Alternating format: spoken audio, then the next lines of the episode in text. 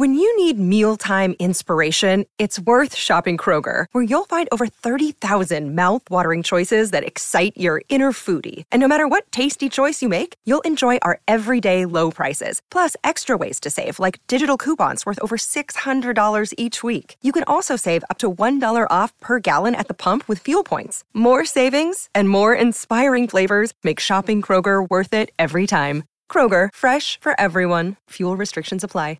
Another day is here, and you're ready for it. What to wear? Check. Breakfast, lunch, and dinner? Check. Planning for what's next and how to save for it? That's where Bank of America can help. For your financial to-dos, Bank of America has experts ready to help get you closer to your goals. Get started at one of our local financial centers or 24-7 in our mobile banking app. Find a location near you at bankofamerica.com slash talk to us. What would you like the power to do? Mobile banking requires downloading the app and is only available for select devices. Message and data rates may apply. Bank of America and a member FDIC. Has Roger Smith RSVP'd yet? Wall Street, I went to Wall Street to get seriously rich, but I didn't get rich. Hollywood I went to Hollywood to be a movie mogul. I didn't become a movie mogul. Washington, D.C. The president and Mrs. Ford have invited us down to Palm Springs. He's been But I there. love the entertainment business. Done that. being hired by a company called Carolco Pictures. And It that. was the night before Ronald Reagan was inaugurated. and just about everything else you can imagine. I thought of myself as somebody who was a double agent. He knew a lot of famous My people. experience with Orson Welles, Barbra Streisand. How can you possibly hang out with that low-life Frank Sinatra? And now he's a result of that, I was invited to some fancy dinner. This is the podcast, Who the F is Roger Smith? But my real goal was to have an interesting life surrounded by interesting people, and at that, I succeeded beyond my expectations. On this episode, Indiana Jones introduces Roger to a Motown group, and then Roger finds them in a New York subway. He lends Richard Gere some French money. Did he ever get it back? And what about all those rumors about Gere? Roger has a theory. He also likes to look down on Barry Diller. But we begin with the positive. Most of the time, people tell encounters with movie stars as speaking as either civilians or as I was a kind of semi-pro. They tend to tell stories that don't make a very good impression of those people. They shine a, a negative light on them. So I thought I would start out with two wonderful encounters I had that were utterly positive.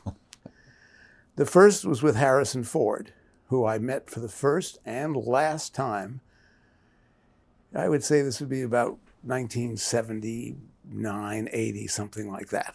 Now, he um, has a reputation for being kind of tough. I mean, he's quiet and he doesn't like to answer a lot of questions. So, you were in a social situation or I was at the dinner at a wonderful, wonderful person who's been my friend for 50 years, Toby Rafelson. She's the ex-wife of Bob Rafelson, the wonderful film director.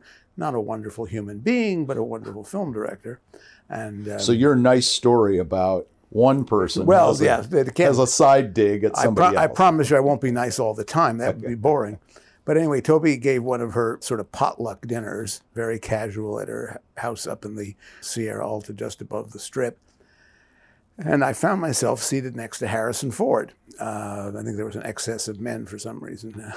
and we started talking, and we came across a c- interest in common, which is black music, particularly the Motown music of the 60s and so forth. And he asked me if I was aware of the Persuasions. And I thought he was meant, meant the Temptations. And I said, oh, yeah, yeah. And he said, no, no, no, not the Temptations, the Persuasions. And he goes on about how wonderful they are. And I said, oh, gee, I got to, you know, I got to get a, a cassette, as we had in those days. And he said, wait right there.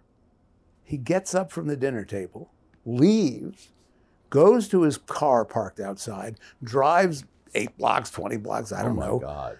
Goes to his home. Was Toby like, what have you done? no, no, no. She's it's a very casual, Okay. very casual. Because when an A-lister walks right, out of yes, party, exactly, right. And What- again, what- a year now is when? How big is Harrison? 1979, 80, Okay. something like that. But after he's a major Indiana Jones star. Right. And he comes back in 10 minutes and hands me a cassette of the Persuasions. I want you to have this.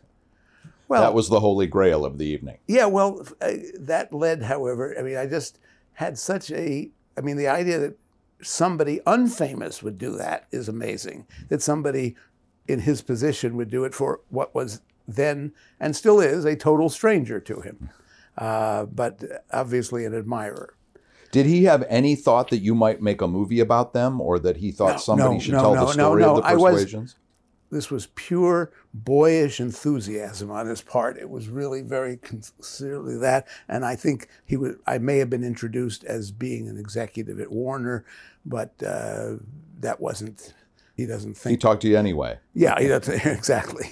Um, so anyway, I then became aware of this, and the Persuasions were an a cappella singing group. You really thought you were hearing them, you know, sort of in somebody's basement. It was just uh, they fantastic. I know the name, but I couldn't tell you one of their big hits. Is there Uh, something that we all Women- would know? Women, Women and Drinking was one of the big hits. Um, okay, yeah, so right. But I then sought them out and saw I, I heard I saw them in person appearing at the Lobero Theater in Santa Barbara when I had a house there in the early '90s, and I saw them in New York. Oh, I, oh, I came back to New York, and um, a friend Francois de Menil was giving himself a rather lavish 40th birthday party, and he had the Persuasions come and perform, and so and at that party and and on a stage for an hour and a half, absolutely unaccompanied by anything, just their vo- just, their voices. Just their voices, and it was much less time than that.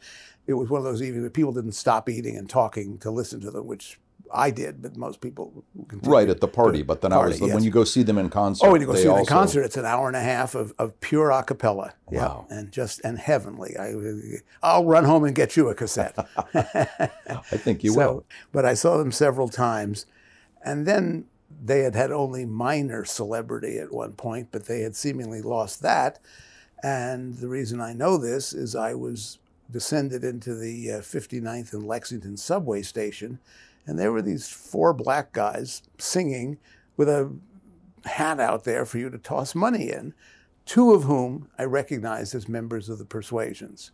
Wow. I went up and I said, Aren't you one of the persuasions, you, you and you? He said, Yes, yes. I said, Well, sorry to see that you're doing this, but glad to see you. And I then said, Do you ever do private parties? I figured if they were performing in the subway for change, and a friend of mine was a Broadway producer, Dasha Epstein, was a lavish party giver. And I said, You got to hire them for your next party. And I don't know what they got paid, maybe $2,000 or something, but it was meaningful to them. And they were just fabulous at, at this, this very, very grand Park Avenue apartment. oh, I uh, love that story. It's very persuasive. Oh, very good. Well, the other person with whom I had a very congenial dealings was Richard Gere. And I don't know what Richard's reputation is difficult, not so difficult, whatever, but to me, he was only charming. I had first met him at a screening in London of a Warner Brothers film, which was, I think, his first starring role, called Blood Brothers. Rather interesting movie set in the Bronx, etc. And uh, we had gone up. There was a little gathering of drinks afterwards, and I, you know, said hello, introduced myself, and so forth, and told him how much I liked the movie. I liked him. It's now about two years later, and I am attending my first Cannes Film Festival. For me, this is a big deal. I am really excited. And where? When do we think this is? 1980, I know that Okay, year for sure. And there were about a dozen people from Warner Brothers there because they had a couple of films in competition, which is not usually the case, but it was that year. I, however, was the only representative of the parent company of Warner Communications, and the studio people overestimated my importance and gave me a major suite at the at the at the Carlton Hotel. I remember looking down on Barry Diller, uh, which I still do. yeah. and um, For the record. so anyway, one night the, the Warner gang, a literally about a dozen people, invites me to join them for dinner at a little French restaurant off the Croisette. And as we're sitting there, at some point, Richard Gere walks in, and as he goes by, I say, "Hi, Richard." He looks completely blank and walks past me. One of my more savvy, sophisticated, experienced Warner associates says, "Roger, you don't have to pretend you know Richard Gere. He's an actor. It's not a big deal. I know it may seem so to you because it's not your world. I said, I wasn't pretending we met. I don't thinking, I don't even know if he saw me, whatever. And I'm feeling a little put down by this, obviously, when an hour into dinner, Richard Gere walks over to our table and says, Roger, can I talk to you? Do I? I jump up. Yes, of course. What is it? he said, I'm so embarrassed. I just discovered the restaurant doesn't take credit cards. Could you lend me 500 francs? Oh, now he recognizes Roger Right, Smith. yes. Yeah, I said, 500? Are you sure it's enough? You need more? Whatever you want, Richard. I said, "Well," and they're all these people are looking as I'm ha- taking out my wallet and handing him money, and they're wondering what the hell is going on here. Not only do you know him, but you owe him money. He owed me money. No, I know. no. So, uh, and he said, "Look, wait, I have to get it back." I said, "I'm I'm here for six more days. Just leave it at the at the front desk at the Carlton anytime you get a chance." Segue to literally 21 or two years later. I'm at an event in he did pay you. well. Okay, all right. Jumping ahead of the story. Okay, sorry. Uh, I'm at an event at the at a fundraiser for the Hayground camp in, in Bridgehampton. And he is there with his then wife, the adorable Carey Lowell.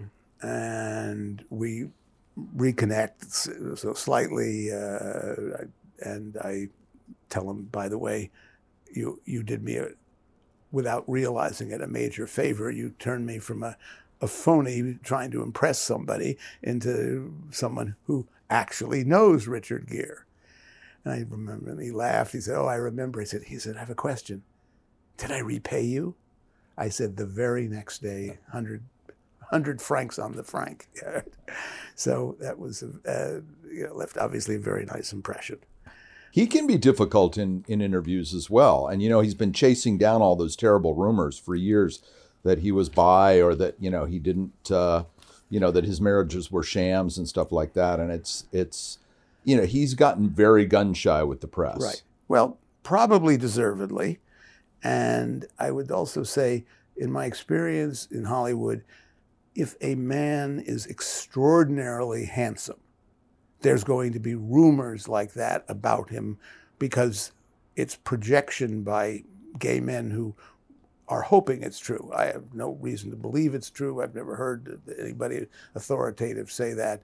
I actually more remember the rumor about, oh no, that was Keanu Reeves and the gerbil. Yeah, that he had gotten, no, no, Richard Gere was the gerbil. Keanu was, got married on a beach to uh, David Geffen. David Geffen. Yes, right. And uh, I tracked that rumor down. I'm like the, one of those websites that finds the real truth. What had happened was there is a male hooker service in Hollywood that gets you what look-alike is your fantasy. We'll get you your- Like the movie LA Confidential. like the movie L.A. Confidential, that was women, and I think I don't know whether this place did women and men or just men, but seemingly David Geffen had had a Keanu Reeves look-alike in his life, and had given him his credit card when he went to Saks. And used the credit card to buy something, and that's where the rumor began. Wow. Keanu. If none of his stories were about you, we hope you enjoyed this episode. Who the Fuck is Roger Smith is recorded in an undisclosed bunker somewhere on the Upper East Side of Manhattan. All opinions are Mr. Smith's own, but everything he says happened because he was there. Bill Bergoli is our producer and editor. I'm Bill McCuddy.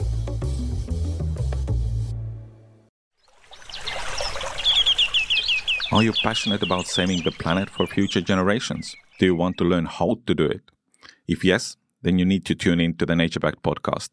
It's a talk show covering the changing world around us, from renewable energy, sustainable agriculture, circular economy, to ESG and social innovation. Don't miss this opportunity to discover how you can join the movement and make a difference. Subscribe to the Nature Back podcast today on your favorite platform and get ready to be amazed. Hey there, I'm DC. I host the Rock Podcast, Back to the Arena, The Interviews. It's about a 30 minute podcast where I talk one on one with a band who has released new music. You can find us on all the best podcast sites like Spotify, Apple, Google, iHeartRadio, and more. If you're a rock fan like me, subscribe today to Back to the Arena, The Interviews. Electricast. Electricast.